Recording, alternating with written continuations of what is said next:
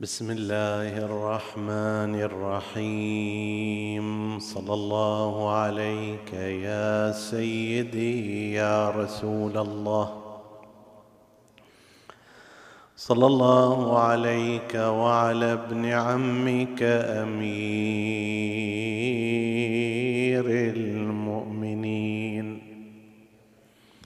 وإمام المتقين.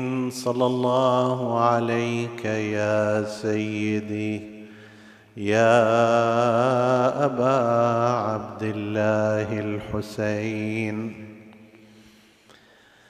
ما خاب من تمسك بكم وأمن من لجأ إليكم. يا ليتنا كنا معكم فنفوز فوزا عظيما. قال الله العظيم في كتابه الكريم بسم الله الرحمن الرحيم. وما اتاكم الرسول فخذوه وما نهاكم عنه فانتهوا واتقوا الله ان الله شديد العقاب امنا بالله صدق الله العلي العظيم. عطروا مجالسكم بذكر محمد وآل محمد.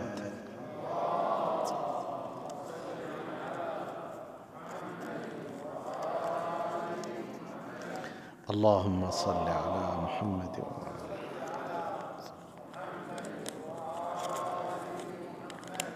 اللهم صل على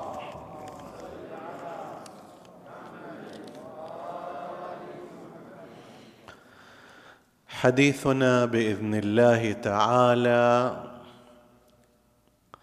يتناول في هذه الليلة كيف تكلم القرآن الكريم عن سنة رسول الله صلى الله عليه وآله. من خلال النظر إلى الآيات التي تناولت قول رسول الله صلى الله عليه وآله وأمره وسيرته وهي آيات كثيرة جدا في القرآن يتبين للمتأمل فيها أن القرآن الكريم أعطى القيمة القانونية للسنة بنفس المقدار الذي أعطى آيات القرآن الكريم. لزوم الطاعة بنفس المقدار الذي هو واجب على الإنسان المسلم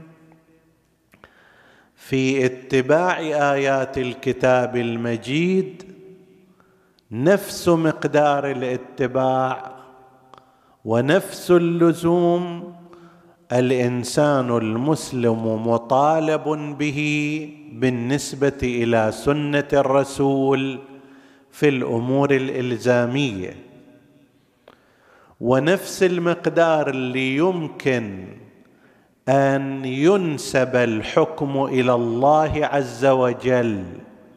إذا جاء من القرآن الكريم كذلك إذا صدر عن الرسول العظيم فإنه ينسب إلى الله سبحانه وتعالى ويترتب عليه أي على أمر النبي وسنته نفس ما يترتب على آيات القرآن الكريم من الجزاء والثواب عند الإطاعة ومن المجازات والعقاب عند العصيان. ولو أردنا أن نتتبع الآيات كلها نتتبع الآيات كلها في القرآن الكريم لطال بنا المقام فهي عشرات من الآيات. ولكننا نتعرض هذه الليلة إلى بعضها ونقيس الباقي على هذه. أول آية من الآيات التي نتحدث فيها الآية المباركة وما اتاكم الرسول فخذوه وما نهاكم عنه فانتهوا واتقوا الله ان الله شديد العقاب. ميزة هذه الآية المباركة في ألفاظها أنها ألفاظ أوامر. خذوه انتهوا.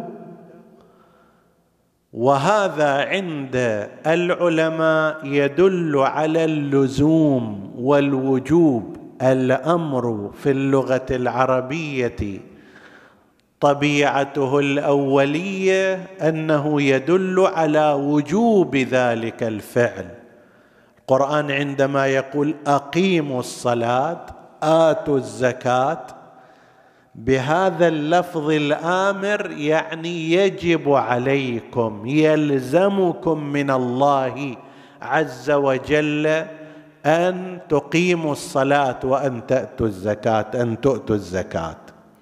كذلك هنا عندما يقول ما آتاكم الرسول فخذوه يعني يجب عليكم أخذه والالتزام به. وما نهاكم عنه فانتهوا يعني يلزمكم يجب عليكم ان تنتهوا عن النواهي التي ياتي بها رسول الله صلى الله عليه واله. هذه فد ميزة في هذه الآية. ميزة أخرى بدايتها وهي حسب تعبير العلماء فيها إطلاق. وما آتاكم الرسول. ما آتاكم تساوي كل شيء يأتيكم به الرسول فخذوه. ما آتاكم يعني الذي آتاكم. الذي آتاكم يعني كل شيء كل أمر. كل قضية جاء بها رسول الله صلى الله عليه وآله يجب عليكم الأخذ بها. وما نهاكم يعني كل ما نهاكم عنه فانتهوا. فيها أيضا ميزة أخرى تحذير واتقوا الله. ليش؟ إن الله شديد العقاب. كأنما اكو هنا محل للتحذير. ليش؟ يقول ها لا واحد يجي يقول قدام النبي ما يخالف وبعدين ينسل. اتقوا الله. الله يدري. وعندما تأتي لا سمح الله بما نهاك عنه فإن الله شديد العقاب. صارم في هذا الجانب. الله سبحانه وتعالى يتعامل مع الذنب الذي يرتكبه الإنسان. تعامل التمرد أنت متمرد على الله عز وجل. ولو كان ذلك الذنب صغيرا لذلك ورد عندنا لا تنظر إلى صغر المعصية ولكن انظر إلى عظمة من عصيت. لا تقول كلها غير. هالشكل شيء بسيط. ما سوينا شيء شنو. كلها ألف أنا سرقت. روح وراء اللي يسرقون بالمليارات. لا.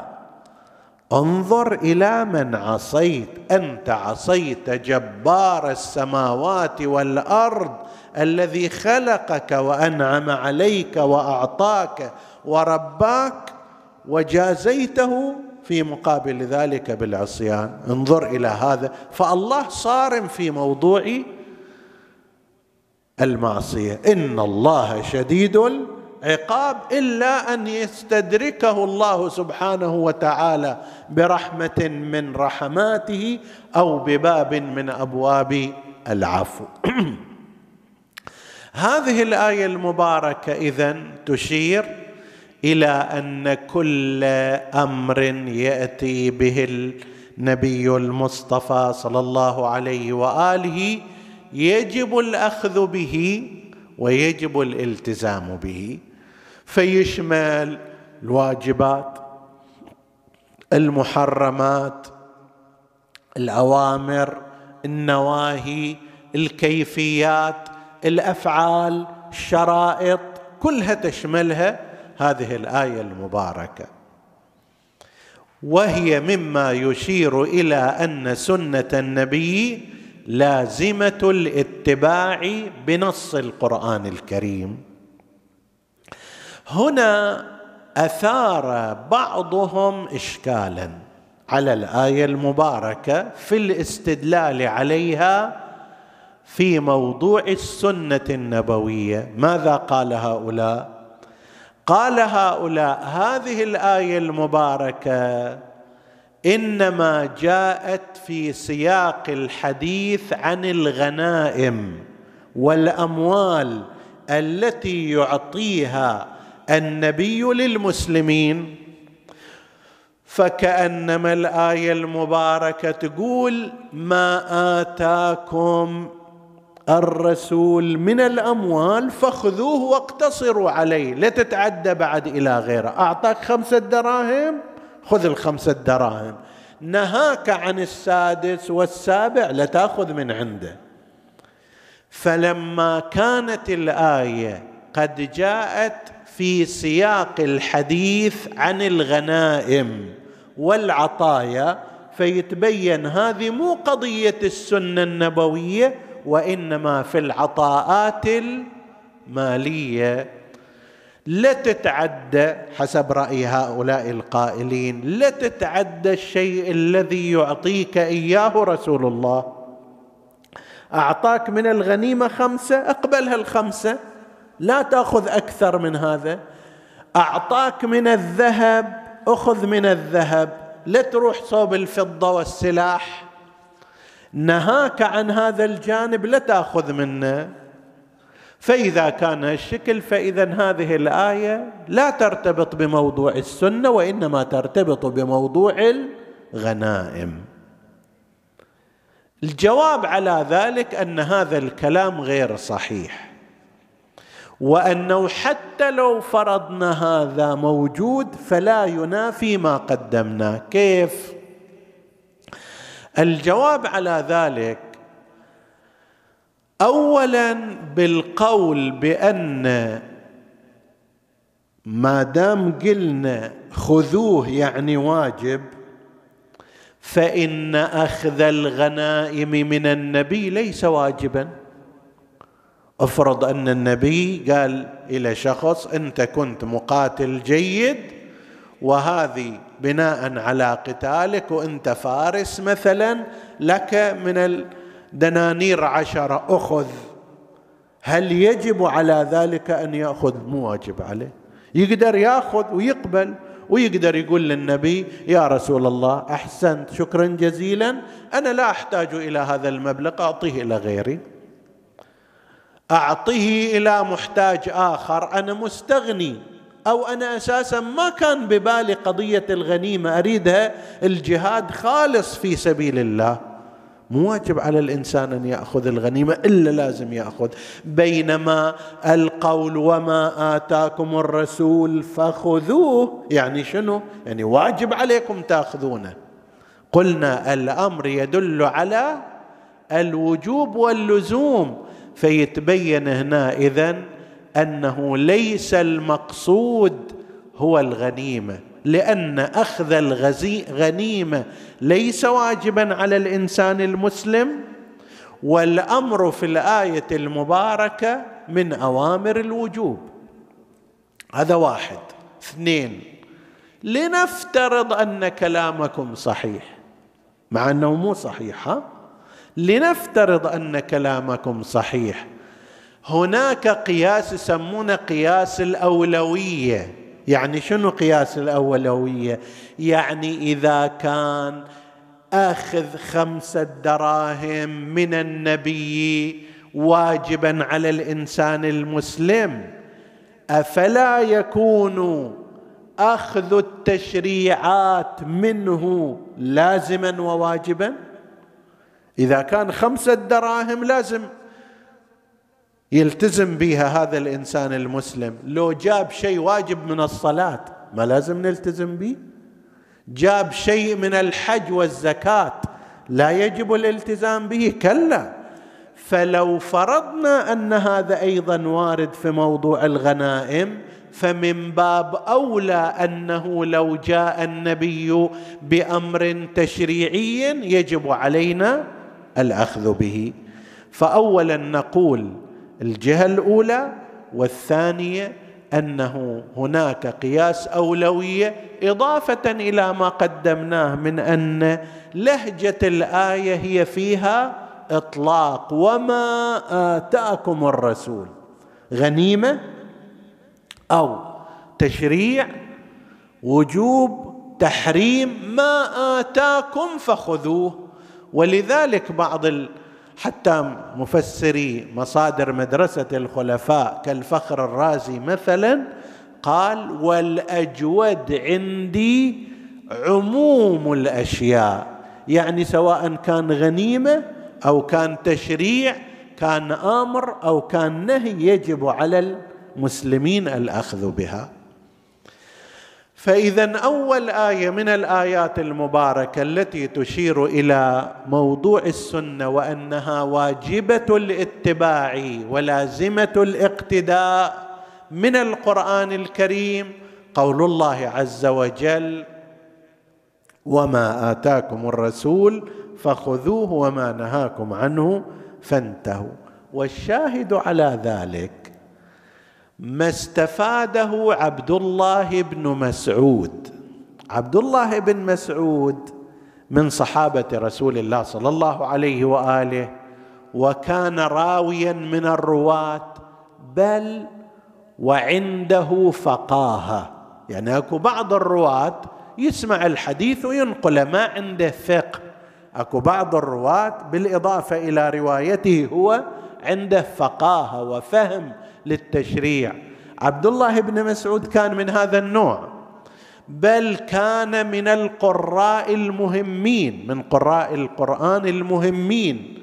نعم قراءته لا تتوافق كما في رواية عن الإمام الصادق عليه السلام لا تتوافق مع القراءة المحبذة من أهل البيت عليه السلام عليهم السلام من آل بيت محمد صلوا عليهم.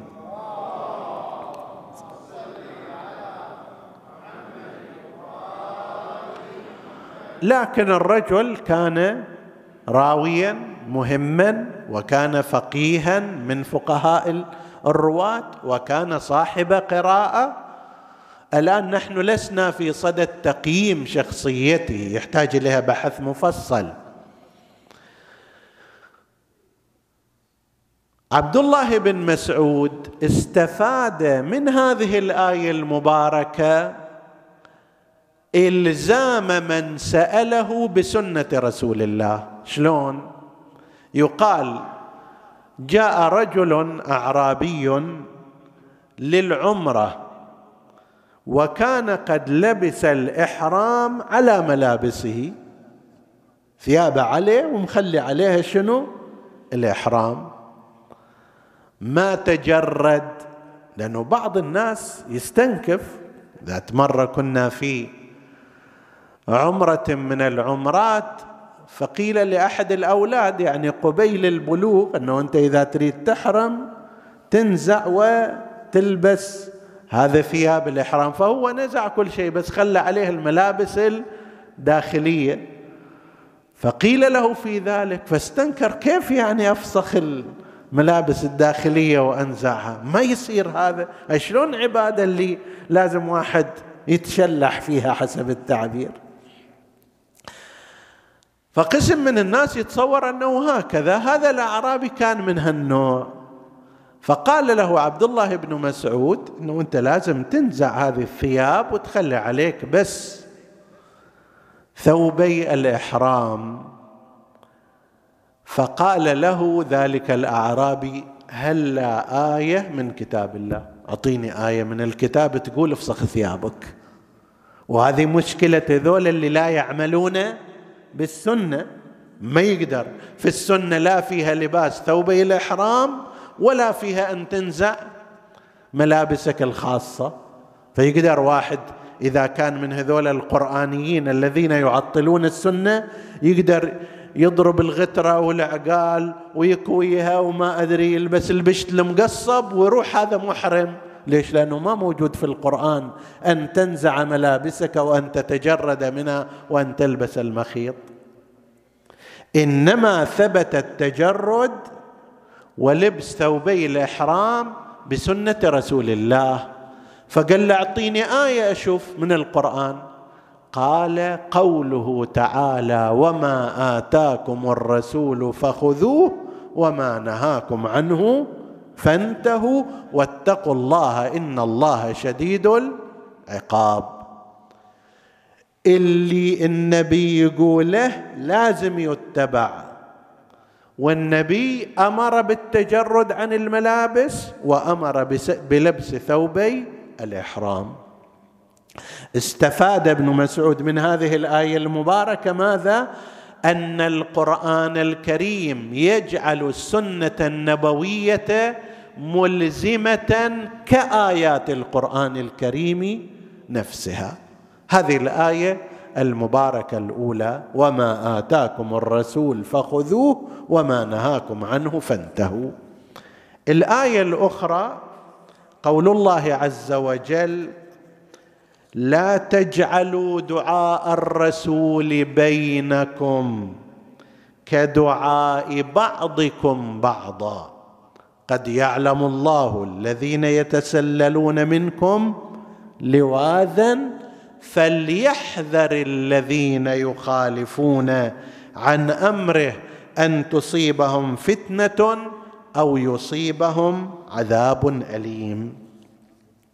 الآية المباركة في سورة النور تقول لا تجعلوا دعاء الرسول بينكم كدعاء بعضكم بعضا. شنو معنى دعاء الرسول بينكم كدعاء بعضكم بعضا؟ هنا تفسيران. التفسير الأول يقول إن مناداتكم لرسول الله صلى الله عليه وآله لا تكون كمنادات بعضكم لبعض. أنت تنادي صاحبك تقول له أبو عبد الله عادي. أو حتى أحيانا تناديه باسمه يا حسين يا علي. طيب عادي هذا. تناديه بكنيته أو تناديه باسمه هذا عادي بينكم. ولكن بالنسبة إلى رسول الله الأمر ليس عاديا. لا تجي تقول يا محمد كما كانوا يصنعون. كانوا يأتون وراء بيت رسول الله ويقولون يا محمد اخرج إلينا حدثنا. فنزلت الآيات في سورة الحجرات إن الذين ينادونك من وراء الحجرات أكثرهم لا يعقلون. ولو أنهم صبروا حتى تخرج إليهم لكان خيرا لهم. لتنادوا النبي بهذه الطريقة. يا محمد يا أبا قاسم أو يا أبا القاسم لا ناده يا رسول الله يا نبي الله. مقام التكريم والتعظيم. الله سبحانه وتعالى وهو خالق النبي والنبي عبد له لا يخاطبه بيا محمد وإنما في القرآن وإنما يخاطبه يا أيها النبي يا أيها الرسول. أنت الآن الإنسان العادي تجي تناديه يا محمد ويا أبو قاسم ويا فلان ليس صحيحا. لا تجعلوا دعاء الرسول بينكم. كدعاء بعضكم بعضا وإنما نادوه بما يدل على التكريم والتوقير. التزم كثير من المسلمين بفحوى هذه الآية فأصبحوا ينادون النبي بيا رسول الله ويا نبي الله وتركوا النداء بالإسم والكنية حتى لما كان يأتي النبي إلى بيت ابنته الصديقة فاطمة عليها السلام. تقول سيدة فاطمة لما نزلت الآية المباركة وكنت أنادي النبي في السابق بيا ابتاه طبيعي هذا يا أبتي ويا ابتاه فلما جاء قلت له يا رسول الله فكأنما ما ارتاح النبي فقال لي يا فاطمة هذه الآية ليست لك وإنما هي لأهل الجفاء من الأعراب. أنت مني وأنا منك قولي يا أبتي. هذه الآية لأولئك الذين يقولون يا محمد ويا أبا القاسم وكأنه يلعبون يا واحد من ربعهم في الطريق حسب التعبير. عمي هذا رسول الله. هذا سيد الخلائق. هذا أعظم الكائنات. هذا سيد الأنبياء جميعا. طيب مو قدامك شخص عادي. لا هذا لأهل الجفاء يريد القرآن الكريم أن يعلمهم الأدب والسلوك الصحيح. فيقول لها هذا مو إلك يا فاطمة لأولئك أنت مني أنا منك. قولي يا أبتاه ما في مشكلة.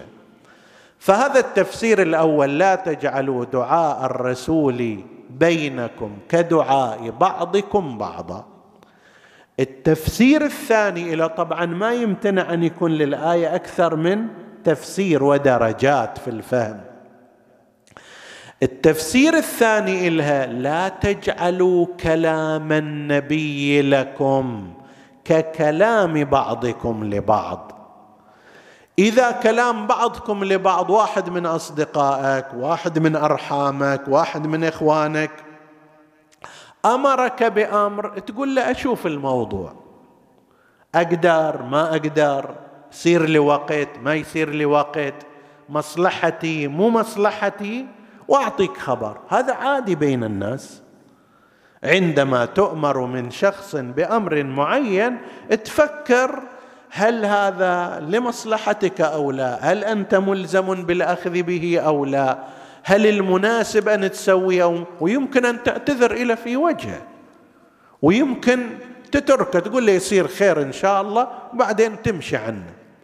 لكن هذا مع النبي ممنوع. لا تجعلوا دعاء الرسول بينكم كدعاء بعضكم بعضا. لما يكلمكم بكلام يأمركم بأمر تعامل معه على أنه واجب الاتباع ومفترض الإطاعة. ما تقدر بعد تفكر. أشوف الموضوع أفكر في المسألة أتأمل في القضية برد عليك بعدين. لا. تلتزم بذلك لأن موقع النبي يختلف عن موقع أي كائن آخر. يقول الشاهد على هذا هو ذيل الآية المباركة. ماذا يقول القرآن؟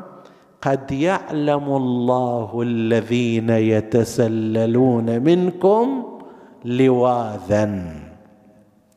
النبي يقول آمر قسم من الناس يسوي روحه ما سمع زين ما يخلي عينه بعين النبي ينكس راسه ويسل روحه. يقول الله يدري بهالموضوع.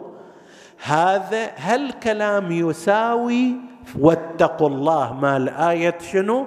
وما آتاكم الرسول فخذوه وما نهاكم عنه فانتهوا. واتقوا الله. ترى الله يدري بكم هنا يقول قد يعلم الله الذين يتسللون منكم. لواذا يلوذون ينخشون يتخفون؟ فليحذر الذين يخالفون عن أمره. يعني من بعد أمر رسول الله لازم يحذروا هذول.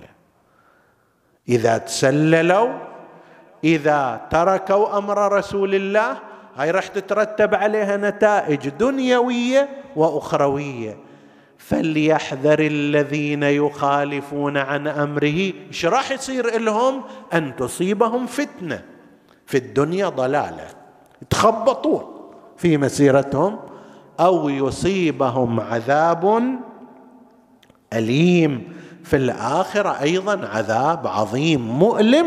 سيصيب هؤلاء الذين يتسللون عن أمر رسول الله. فإذا أمر رسول الله لا يجوز مخالفته جهرة ولا يجوز التخلف عنه سرا ولواذا وهذا معنى أن هذه السنة النبوية يلزم الإنسان باتباعها وطاعتها في موارد الإلزام. طبعا السنة النبوية أكبر من هذا. فيها مستحبات وفيها مكروهات لكن ما كان لازما كالواجب والحرام يجب الاتباع فيه.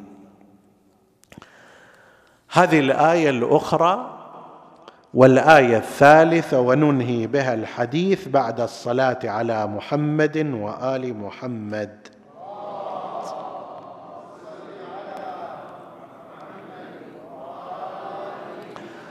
قول الله عز وجل من يطع الرسول فقد أطاع الله ومن تولى فما أرسلناك عليهم حفيظا. من يطع الرسول فقد أطاع الله. قرن الله عز وجل في هذه الآية المباركة بين طاعة النبي وطاعة رب النبي. فكل من أطاع النبي هو مطيع لله وكل من عصى النبي فهو عاص لله. ولا ينفع أن تطيع الله بدون طاعة النبي كما سيأتي. قضية الاقتران بين رسول الله صلى الله عليه وآله وبين ربه نحن نجدها في الشريعة الإسلامية بلا حدود. أولها إذا تريد تدخل الإسلام لازم تقول أشهد أن لا إله إلا الله وأشهد أن محمدا رسول الله.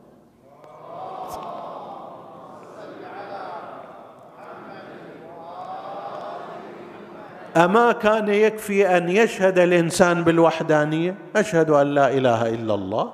بعدين أيضا النبي نتعامل إياه باعتباره مرسل. بس لا من الباب. أول ما تريد تدخل باب الإسلام لازم تجيب مفتاح فيه.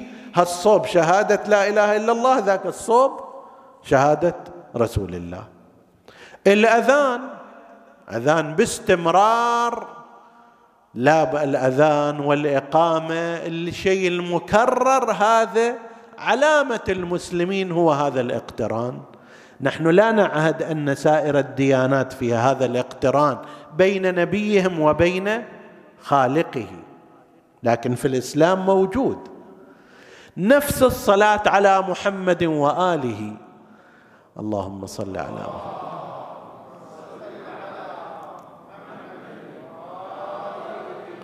هي اقتران بين النبي بالإضافة إلى الآل مع خالقهم.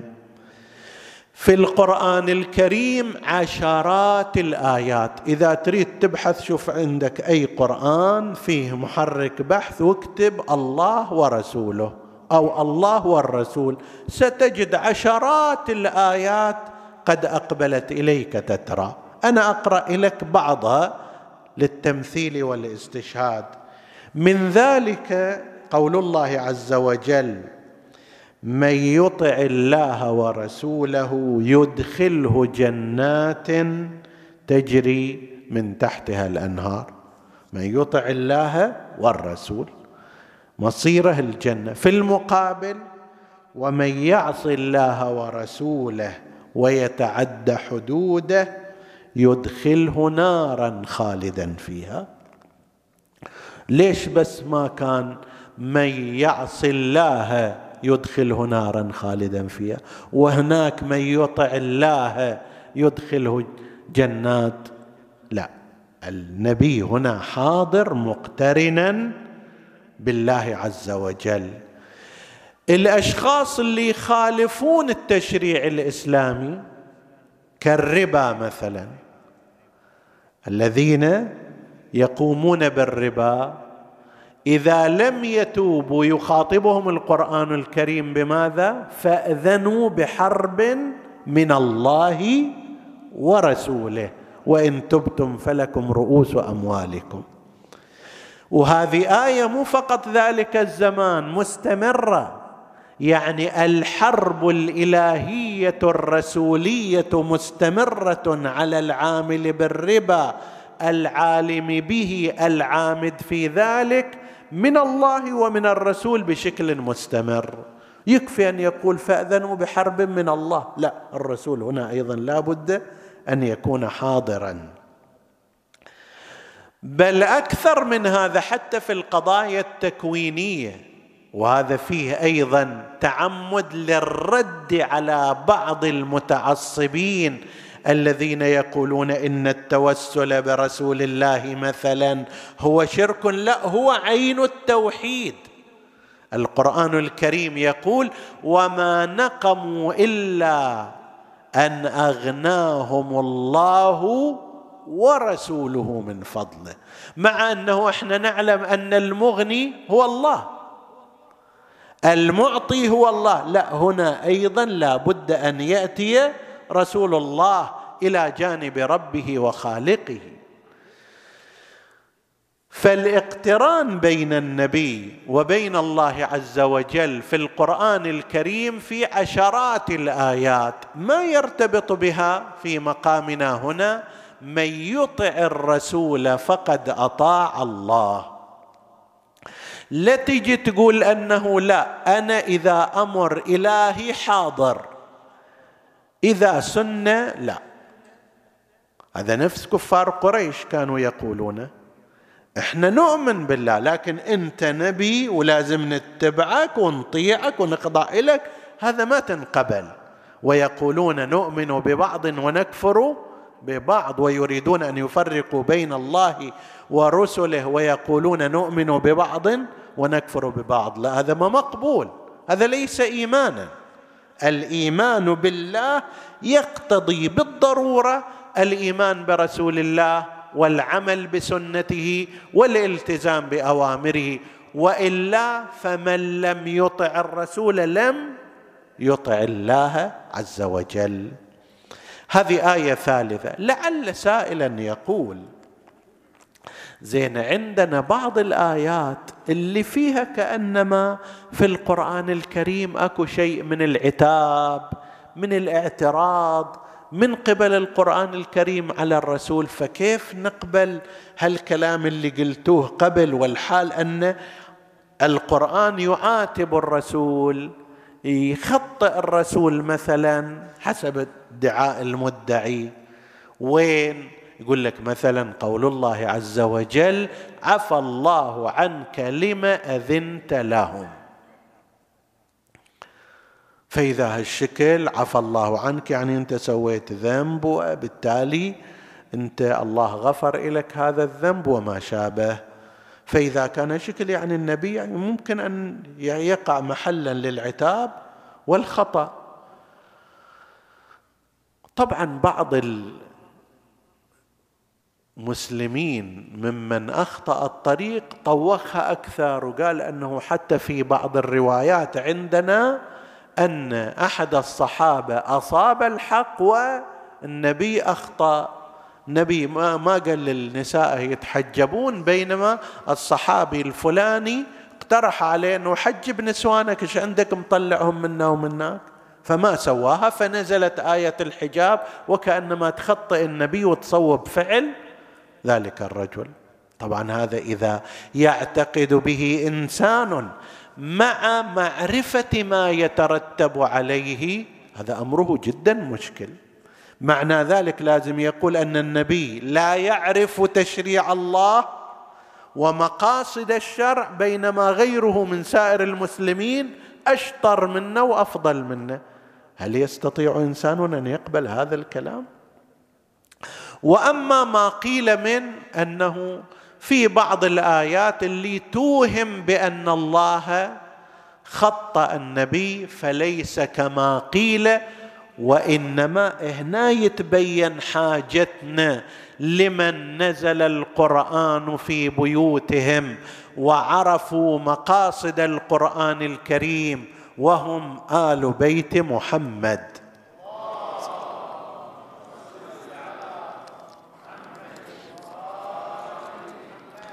في مجلس من المجالس انعقد بين المأمون العباسي وبين الإمام علي بن موسى الرضا عليه السلام عالم عالم أهل بيت محمد.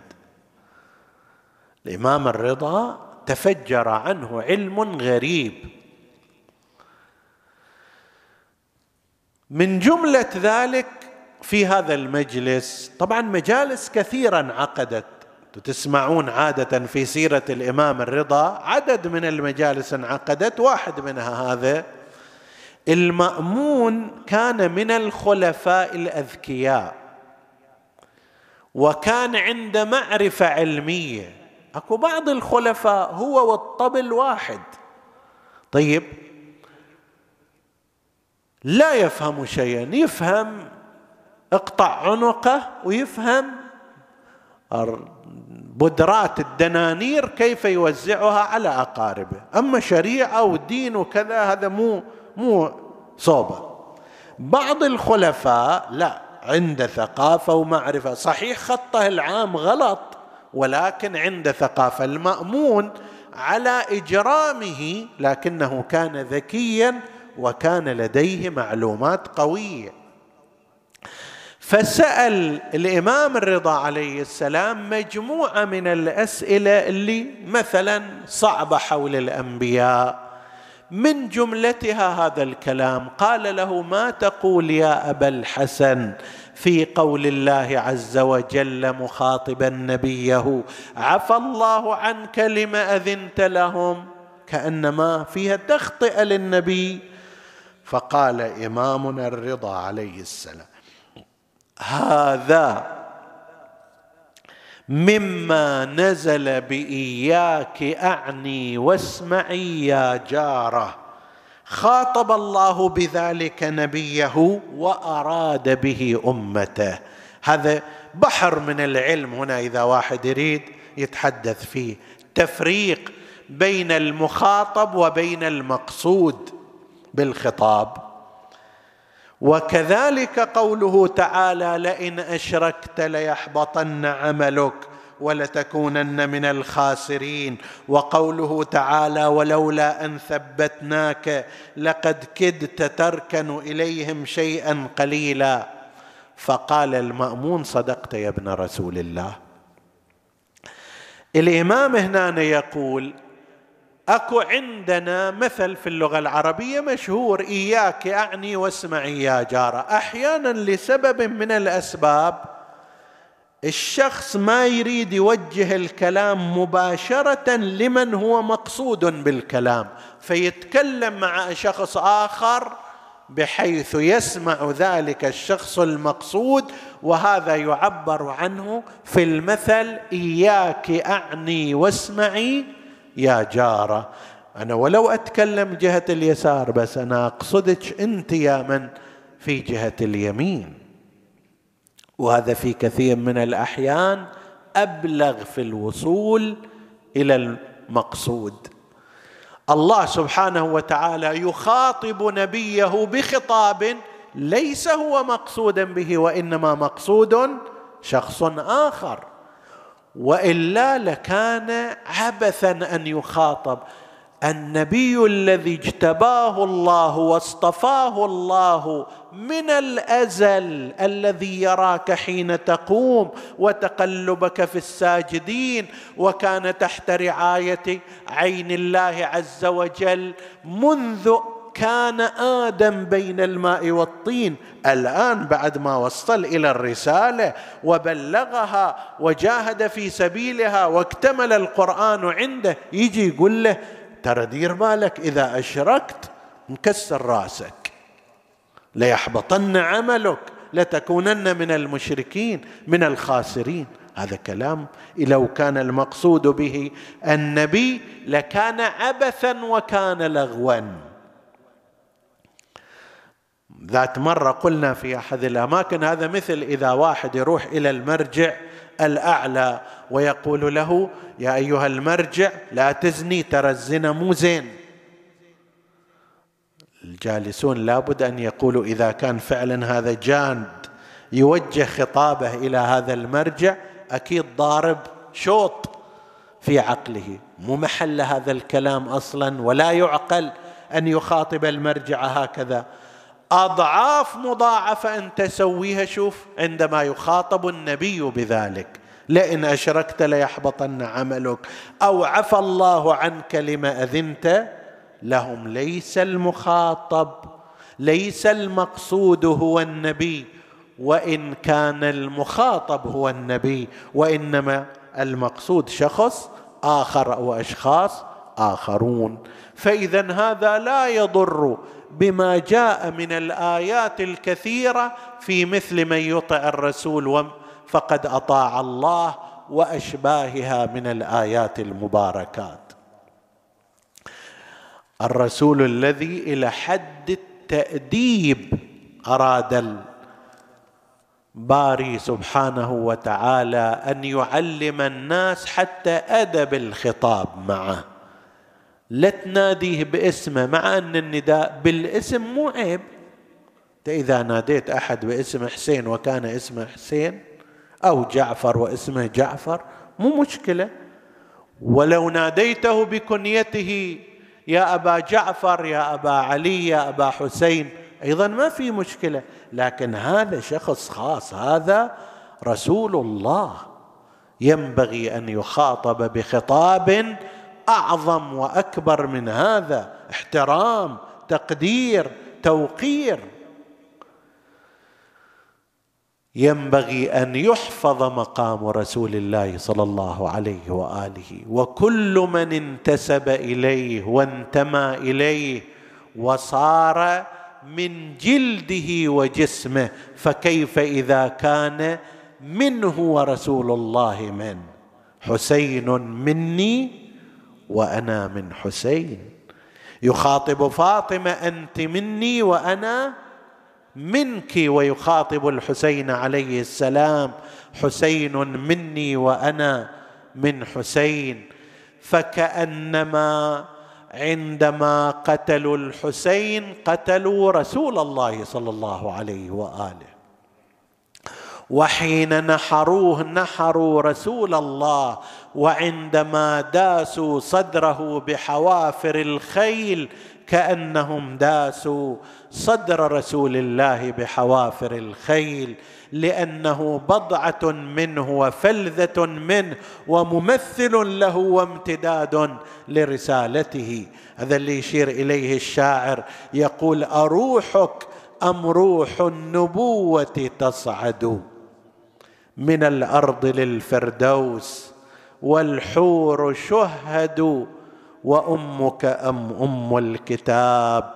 تنهدت فذاب نشيجا شجوها المتنهد.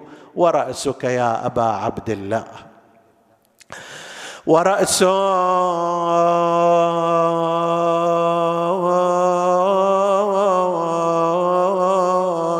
رأس النبي على القناه يعني هذا أي رأس؟ هل هو رأس النبي أو رأس الحسين؟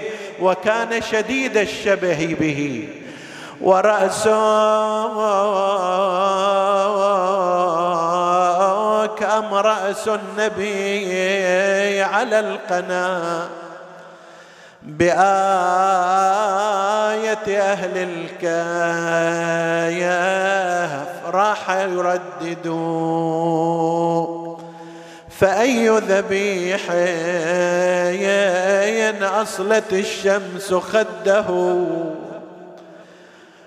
فأي ذبيح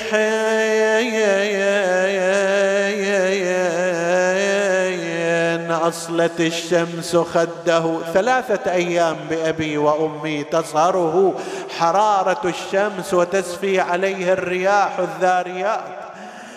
فأي ذبيح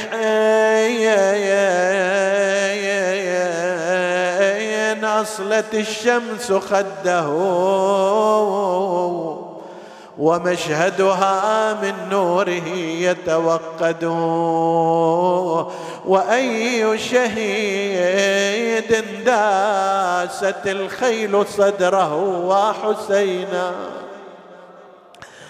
وأي شهيد داست الخيل صدره وفرسانها من ذكره تتجمد ولو علمت تلك الخيول كأهلها بأن الذي تحت السنابك أحمد. يا أيها القوم هذا جسد رسول الله كجسد رسول الله تحت السنابك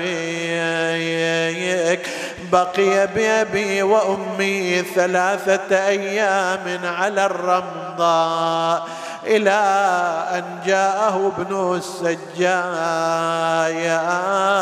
علة وجود الكون جسمه بذيك الأوعاء. مرمي ولا له غير وحش البر زوا مرمي ثلاثة أيام لا تغسل ولا انشاء رد له عليل بقلب دامي ودمع همه. وبس عاينه فوق الوطية فراشه رمى والجسد ما ينشال. شلون ينشال وقد قطعوه إربا إربا؟ والجسد ما ينشال حن وظل محتار. حيرتني بيش أجمع وصالك يا مبرور.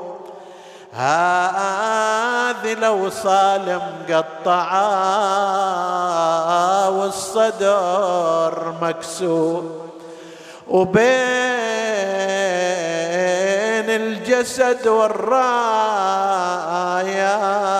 يا ابن المصطفى برور. هذا الجسد والراس يتشهر بالأمصار. ما إن بقيت من الهوان على الثرى. ملقا ثلاثا في ربا ووهادي إلا لكي تقضي عليك صلاتها. زمر الملائك فوق سبع شداد نسألك اللهم وندعوك باسمك العظيم الأعظم الأعز الأجل الأكرم يا الله. اغفر لنا ذنوبنا كفر عنا سيئاتنا آمنا في أوطاننا. لا تسلط علينا من لا يخافك ولا يرحمنا. ولا تفرق بيننا وبين محمد وآله طرفة عين. فض اللهم إخواني الحاضرين فردا فردا واقض حوائجهم. اشف اللهم مرضاهم. اللهم اكشف البلاء والوباء عن عبادك يا أرحم الراحمين. وتقبل اللهم عمل المؤسسين بأحسن القبول إلى أرواح موتاهم وموتى السامعين نهدي ثواب الفاتحة تسبقها الصلوات